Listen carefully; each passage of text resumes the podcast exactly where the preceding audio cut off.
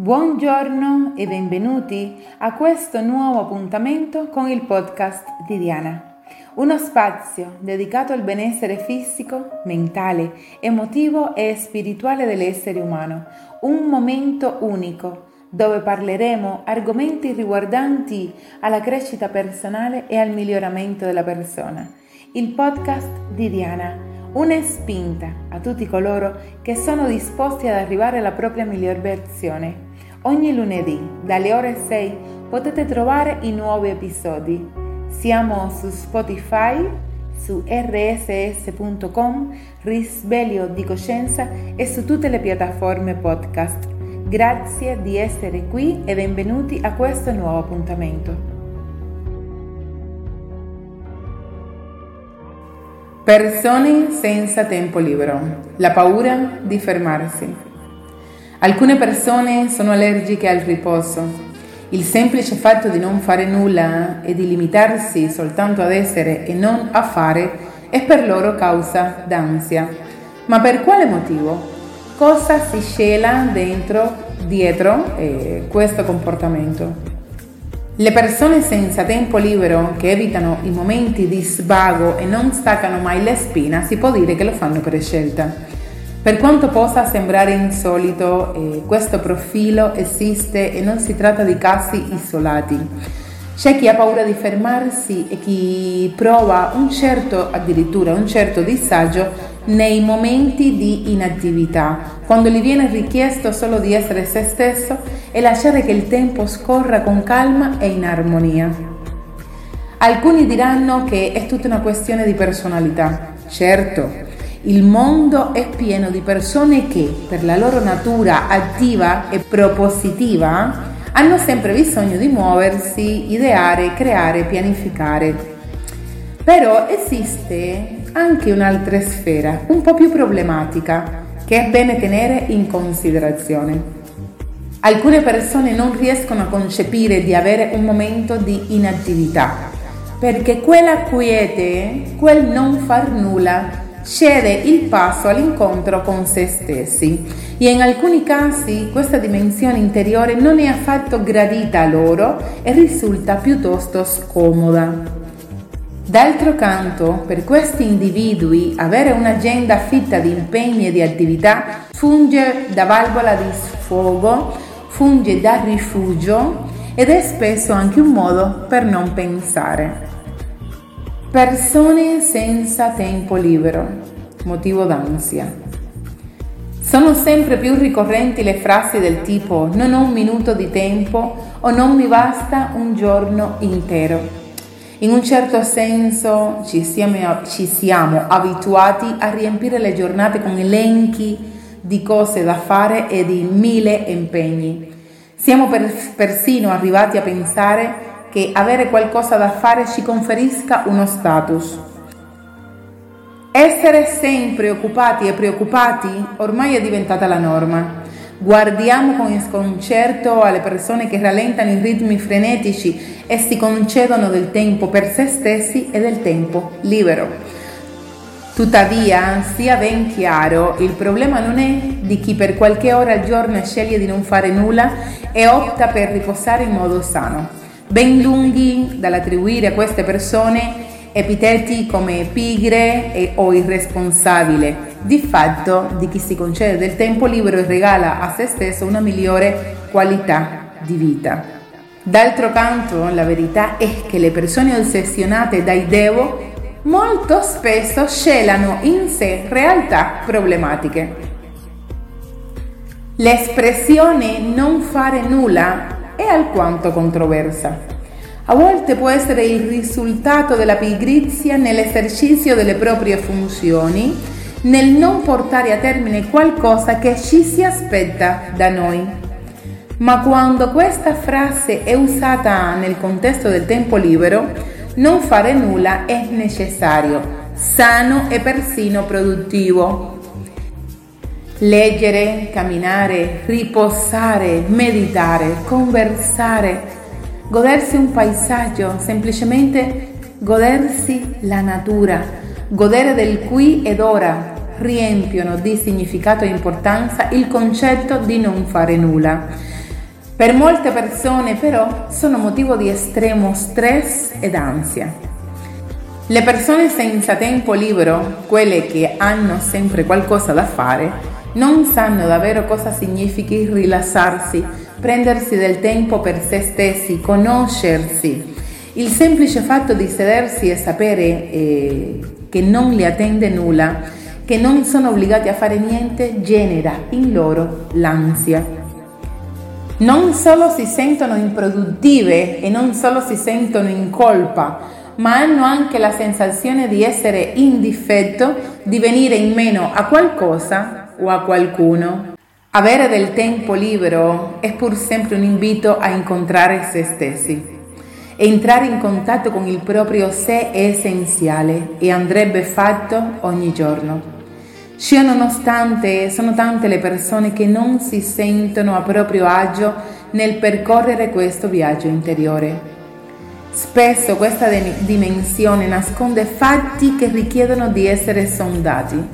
È inutile schemarsi con il lavoro perché il disagio continuerà a riproporsi. Mondi e menti frenetici, incapaci di godersi il tempo libero. Spesso viviamo incastrati in uno stile di vita in cui essere occupati in qualsivoglia attività è del tutto normale. Non solo normalizziamo l'incapacità, attenzione, siamo incapaci di goderci del tempo libero e di stare con noi stessi, ma solo il fatto di pensare a stare da soli e senza fare niente ci crea una grande ansia, ci fa provare una grande ansia. Certe persone ricercano mille attività da fare anche in vacanza. In questo modo si sentono competenti e persino produttive. Si percepiscono dunque ben inquadrati negli schemi di una società esigente che ci vuole tutti occupati e anche preoccupati. Queste situazioni accendono l'interruttore della mente frenetica, incapace di rilassarsi e di apprezzare il momento presente, allergica al silenzio interiore, perché per l'ansia contano solo le attività in sospeso e le pressioni del domani. Le persone senza tempo libero non capiscono che anche l'ozio è sano. Le persone senza tempo libero sono sempre di più, ma attenzione, non sono più produttive solo perché lavorano molto, non sono più brillanti o più felici perché dedicano tutto il loro tempo alle loro occupazioni. Vivere una vita frenetica senza tempo libero porta ad accusare disagi e disturbi mentali come ansia, depressione e molti altri. Avere del tempo libero è sano. Il dolce non fare nulla in un dato momento della giornata può essere incredibilmente benefico. Non dobbiamo attendere una vacanza per concederci dei momenti di calma e inattività. Regalarci 2 o 3 ore di calma e di silenzio interiore abbassa lo stress, migliora la creatività e la nostra salute mentale. È giunto il momento di cambiare i nostri schemi mentali. Essere sempre occupati può anche essere controproducente. La vita si può assaporare solo quando ci si concede del tempo di qualità e questo spesso avviene attraverso la calma e persino l'arte di non far nulla. Sentirsi in colpa quando non si lavora. Sentirsi in colpa quando non si lavora rientra tra i comportamenti irrazionali.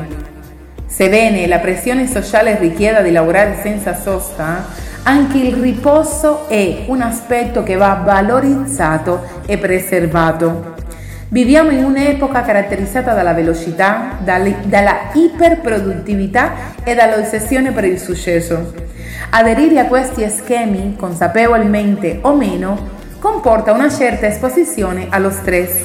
Vivere sotto pressione con il pensiero che non ci sforziamo mai abbastanza può portare a sentirsi in colpa quando non si lavora. Quest'idea altro non è che una distorsione della realtà e del proprio benessere, della propria qualità di vita. Ed è proprio all'origine di quel senso di inquietudine che ci assale quando non ci adeguiamo al modello imposto basato sulla produttività. Ripeto, quest'idea non è altro che una distorsione della realtà. Ed è proprio all'origine di quel senso di inquietudine che ci assale quando non ci adeguiamo al modello imposto dalla società basato sulla produttività. In fondo, tale pensiero non fa che alimentare il condizionamento che tende a normalizzare la tendenza a sentirsi in colpa quando non si lavora.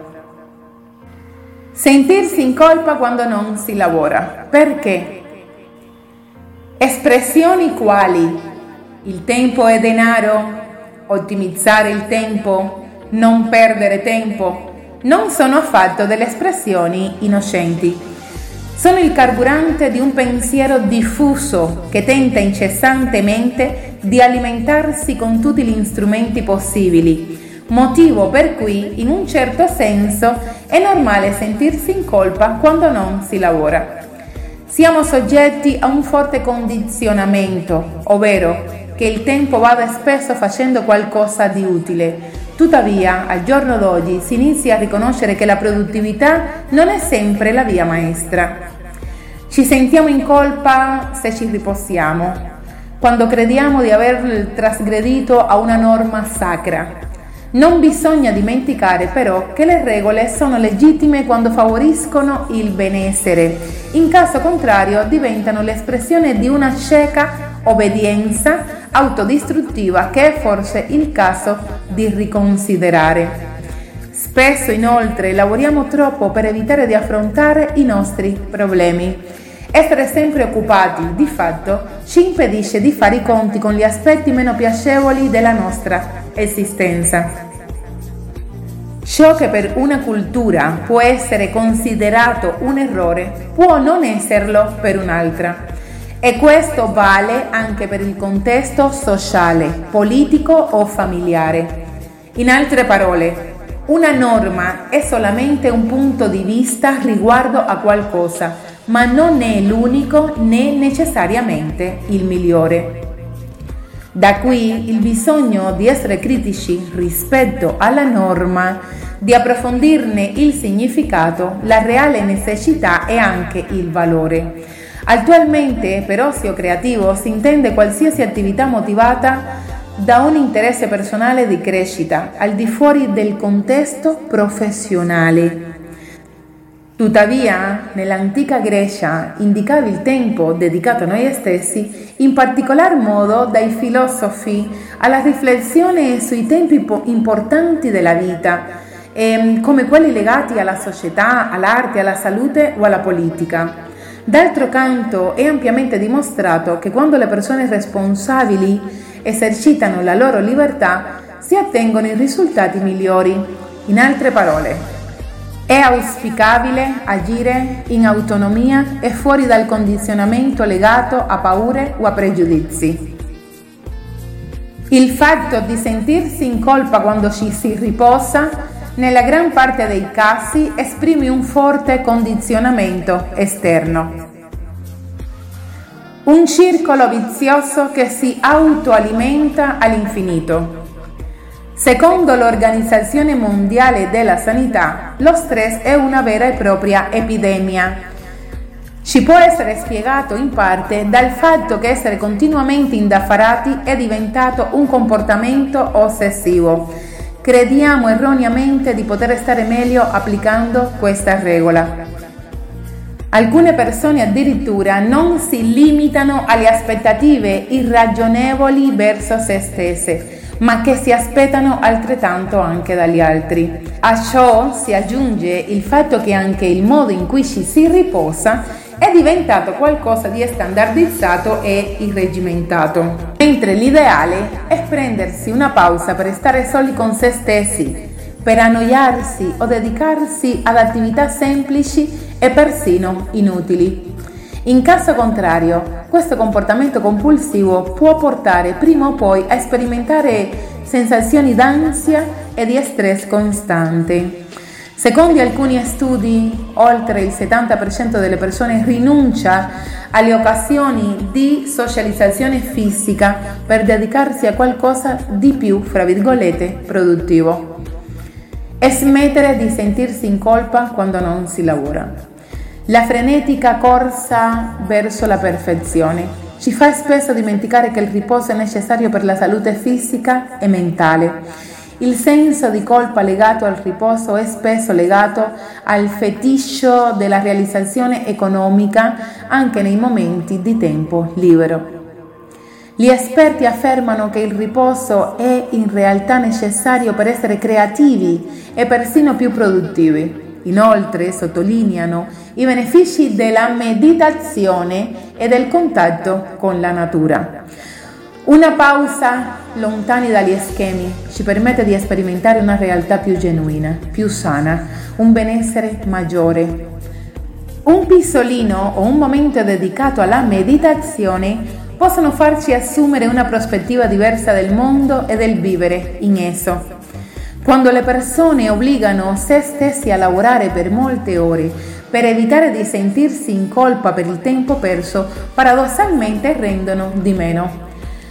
Non riposarsi a sufficienza può portare all'esaurimento, il quale è il risultato dell'avere superato i limiti più ragionevoli. Il riposo è un bisogno biologico e psicologico che ci permette di svolgere al meglio qualsiasi attività ed è anche l'unico modo per equilibrare i pesi della quotidianità. Sindrome della vita frenetica e dell'occupazione costante. Chi li soffre desidera avere più tempo per riposarsi dalle loro numerose occupazioni e responsabilità, ma quando ottengono questo tempo lo usano per riempirlo con altre occupazioni e con più attività. Gli esperti spiegano che alcune persone percepiscono l'inattività come spiacevole perché può far emergere pensieri o sentimenti con cui non si sentono al proprio agio. Secondo gli esperti, molte persone vivono questa inattività come spiacevole perché quando i rumori esterni si interrompono vengono alla gara pensieri, conflitti o sensazioni con cui non siamo del tutto al nostro agio e da cui sentiamo il bisogno di fuggire. Per alcune persone rimanere incessantemente occupati è secondo loro molto utile per non dover entrare in contatto con questioni della vita che non ci piacciono o che non richiedono un sforzo emotivo supplementare. Si tratterebbe di un meccanismo di regolazione che non sempre è sano e che può portare all'estremo e finire per esaurirci o disconnetterci da noi stessi, e non sempre arriviamo al motivo del nostro malessere o del nostro disagio.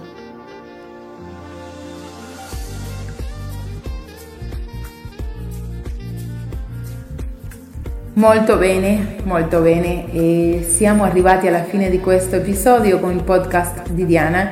Ringrazio a tutti gli ascoltatori presenti e ci vediamo lunedì prossimo, sempre per continuare a parlare del nostro benessere, di come possiamo cambiare e migliorare la nostra vita, ma sempre in modo cosciente e consapevole.